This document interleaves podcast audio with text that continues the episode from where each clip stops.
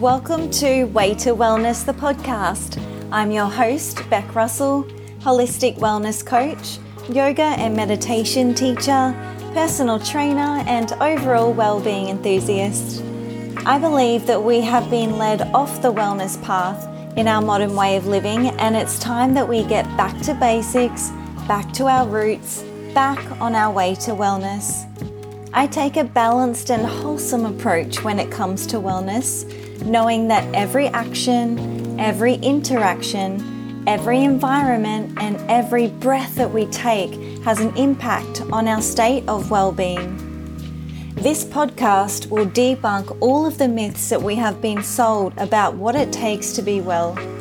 Humans are complex beings, but being well does not have to be complex. Each week, we will explore a piece of the holistic wellness puzzle where myself and special guests will share our insights that we have learned along our way to wellness to support you to live a well, happy, and vibrant life. Join me on the way to wellness.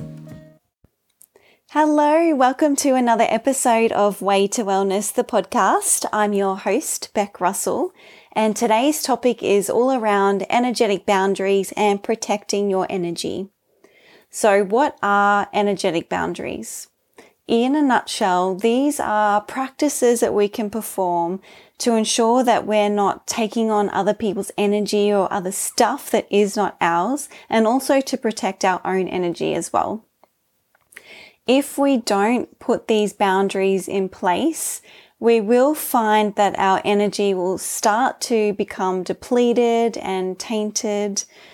And if you think about every interaction, every encounter that you have throughout your day, you leave little residual parts of your energy in that interaction. And so we want to be able to draw our energy back to us. And this will look different for all of us, but I'm going to run through a few examples of where your energy could be depleted and ways in which you could implement some boundaries to protect your energy. And just a note here that we can also put boundaries in place for ourselves too, not just when we're interacting with other people. Some situations where you could find yourself taking on other people's energy include um, being in public places or public areas. So if you're like me and you're sensitive to other people's energies and just energy in general, you might not particularly enjoy being in crowded public places. It depends on how I'm feeling on any given day. Sometimes I find it quite okay to be in that kind of environment, but I would say for the most part, being in that kind of environment really does make me feel quite uncomfortable and even slightly anxious. So, you know, for example, places such as the shopping center, they're so far removed from the kind of natural environment that we should be habit- habitating with, you know, they've got the fluoro lights, the linear aisles, the freezing cold air conditioning with no ventilation, and they've often got blazing music or other just background white noise. Some ways that I make my trip to the shops a little bit more pleasant include going at times when I know that aren't the peak times. So you'll probably find like the after work time or after school time or before work time, those peak times when you know a lot of people will be around. That's the times that I try and avoid when I head to the shops. I really try and just focus on my breath and focus on my own energy while I'm even just for a brief moment you know, encountering other people's energy, just making sure that I'm really focusing on my own energy and focusing on my breath. Being intentional while I'm there and not getting distracted, buying things that I don't need and making my stay longer than it has to be. Wearing a crystal is also a really good thing. Clear quartz is a, a, nice, a nice crystal that you can wear and that'll just protect not only your energy, but also can kind of block you absorbing other people's energy as well. And uh, just avoiding the shopping center where at all possible, just generally speaking. So rather than going to the big chain supermarkets, it's much, um, much better if you can try and head to the local organic store or the local farmers markets. So these are much better for your health in terms of, I mean, there are things that we need to probably buy from the store that are non-edible items. So you can head to the supermarket for those things, but for your foodstuffs, it's definitely more preferable to purchase them from the organic stores and the farmers markets and those kinds of places. This is another good one too, and there's lots of people that um, talk about this, but you can also put on a kind of a shield of some sort over your space. so before you leave your house you can really set the intention of creating this energetic shield around you with the intention of keeping you energetic uh, energetically safe and sound and secure so this will allow you to kind of deflect other people's energy it'll allow you to you know, not absorb other people's energy, not allow other people's energy to penetrate your energetic field. And also kind of protecting you a little bit from other people drawing from your energetic field. Now, there will be times in our life where we have to go to these kinds of places like the shopping center or the airports and places like this where we might not be particularly in the mood to be in this environment, but if we have these tools in our tool belt to assist us, then this is going to help us to feel a lot more supported, a lot more comfortable, and a lot better equipped when we do have to be in these kind of environments. The next little topic I was going to touch on here was when you're having a conversation with a friend or a family member and they're offloading their problems, their issues onto you. So I think it's pretty safe to say that we've probably all experienced this at one time or another in our life where we've had a friend or a family member or even a work colleague who is always kind of a little bit in that negative energy. Maybe they're complaining or maybe they're offloading their issues or their problems onto you.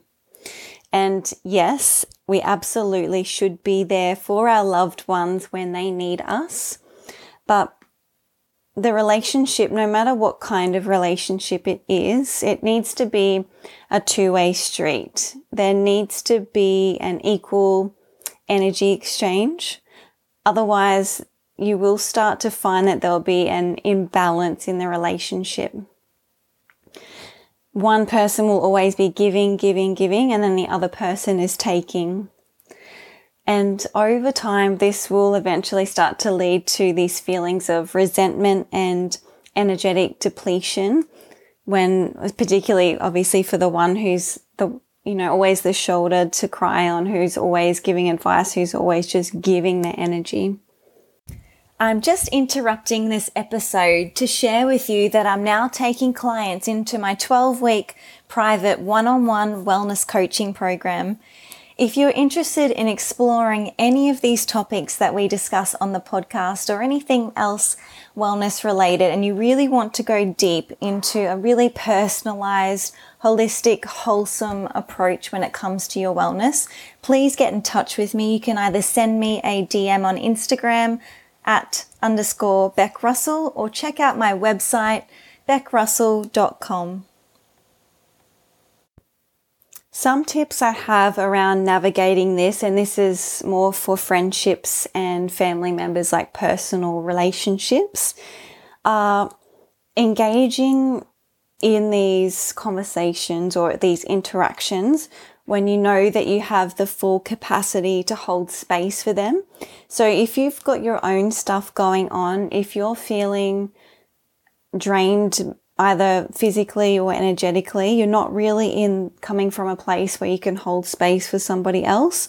So if you feel like that's the case for you and you approach to have this kind of interaction, you can just respectfully say that you're just nurturing yourself at that time. And then maybe you can make another time to have that conversation with them. Practice open and honest communication is really, really important no matter what interaction or what kind of relationship that we're in. We have to remember that they can't read our mind. So you really need to let them know how you're feeling, need to let them know that you're feeling maybe that there's a lack of um, understanding or they're not realizing that they're putting a lot of pressure or a lot of load onto you. And I guess this ties into the next point that you really should and you can let them know that you would really appreciate reciprocity in your relationship. So that's that concept of having the two way street, having that in, um, even energetic exchange, and you're both helping each other out when you need to. You can also create a little bit of space. So if you're feeling a little bit overwhelmed with what's happening, with having to um, always be there when the other person needs. Maybe you can create a little bit more space. And this might also to just allow you to have a bit of time out, both parties, a little bit of time out from the situation and maybe gain a little, a little bit more perspective as well. And if after moving through all of these steps and you feel as if the situation hasn't improved, then maybe you need to consider or have a look at moving on from the relationship or the friendship, or just spending a little bit less time with that family member or in that friendship or that relationship. Moving on to now the work environment. So, this is whether or not you work for yourself, you're working one on one with people, or a large group or a team. If you've ever worked within a team, you would have likely experienced a team member who was kind of oozing with negative vibes. And it's really not a nice feeling, and it can change the energy of the whole room and it can change the energy of the whole working environment. So, my suggestion for this situation would just be just to not engage. You can be polite and you can be friendly, but there's no need for you to be involved with that energy. Similarly, if you work, if your work colleague is offloading your, their issues onto you, you can take similar steps to what we just spoke about in the personal relationships, where you can just practice that really clear, concise, com- and honest communication about how you're feeling, and just let them know that you'd really appreciate a fairer energy exchange in your work relationship. Remember too that you do not owe anything to anyone. You're not obliged to engage in gossiping. You're not obliged to help others to fix their problems. When working one on one with clients, there are a few things that I would suggest that you can implement to help protect your energy. And the first thing is making sure that both parties are clear on the intention and the expectation of the other party. Your client knows exactly what the service is. They know the service that you're going to provide and what's included in that. And likewise, you have stated what commitment you need from your client. And this might also include drafting up a contract and that'll state the specifics in writing of what your agreement is. Putting boundaries in place when clients can contact you and via what channel you'd like to be contacted through and also what your response time frame will be so then you can really make it clear on when you are available when you're not available and how long roughly it'll take for you to get back to your client and maintaining the integrity of the client coach or the client teacher whatever kind of business that you're running keeping that relationship uh, the integrity of that relationship and what that entails, and not really stepping outside those boundaries. Next up, we're going to talk about how we communicate and when we'll communicate with people. So, this is both face to face, over the phone, or online whenever we're communicating with others. So, a few tips around protecting your energy in this instance is well, in a work sense, in a business sense, I believe um, it's really important not to give away all of your knowledge for free. So, this is what, you know, through clients speaking on the phone or through social media, whatever it might be. You have to really value and know that your time, your skills, your knowledge are really valuable and it's not an equal energy exchange if you are always giving away your services and always giving away your knowledge for free on a regular basis. Placing boundaries for yourself around when you engage with social media. So, for example, for me, using social media, I do not turn my phone on until sometimes it's nine o'clock in the morning, sometimes it's a little bit earlier. And I really try and be intentional when I go onto the social media. So I'll check, try and check it two times, maybe three times a day and go on for that intention only. Next tip is not to make yourself overly available to people. Remember, as we spoke about earlier, that every interaction takes a little piece of our energy, and this includes online interactions as well. This means getting back to people when you can and not feeling obliged to drop everything and reply straight away coming back to the social media point again, only engage with social media when you have the capacity. It's really important that we don't spend all day mindlessly on social media. It is so detrimental to us and for what? Make an intentional, make it an intentional activity to check your socials for an allocated time period and then you move on to the next thing that you need to do. Some other ways that we can protect our energy that I haven't mentioned yet are using tools such as I mentioned crystals earlier, crystals, um, ethically sourced sage, essential oils. You can spray, make a little spray bottle and spray around in the air just to clear that energy that might have been either in the room or transferred onto you while you've been out engaging with others. You can call on angels or guides, whatever you work with to help protect you and protect your energy. And you can also use different meditation te- techniques or just even having the intention of when you sit, particularly before you leave the house and when you get home in the evening, just to kind of protect your energy before you leave the house. And also in the evening, you can do a little meditation with the intention of drawing your energy back to you. Remember that your energy is your highest priority. It is your most valuable currency. It is everything. And when we can protect and nurture our energy, we will then have more energy to live our Dharma, our life's purpose, to live the life that we desire, to be well and happy, and just to share more of ourselves with the world. So that's a wrap on another episode of Way to Wellness, the podcast. As always, if you've got any topic suggestions or guest suggestions, please let me know.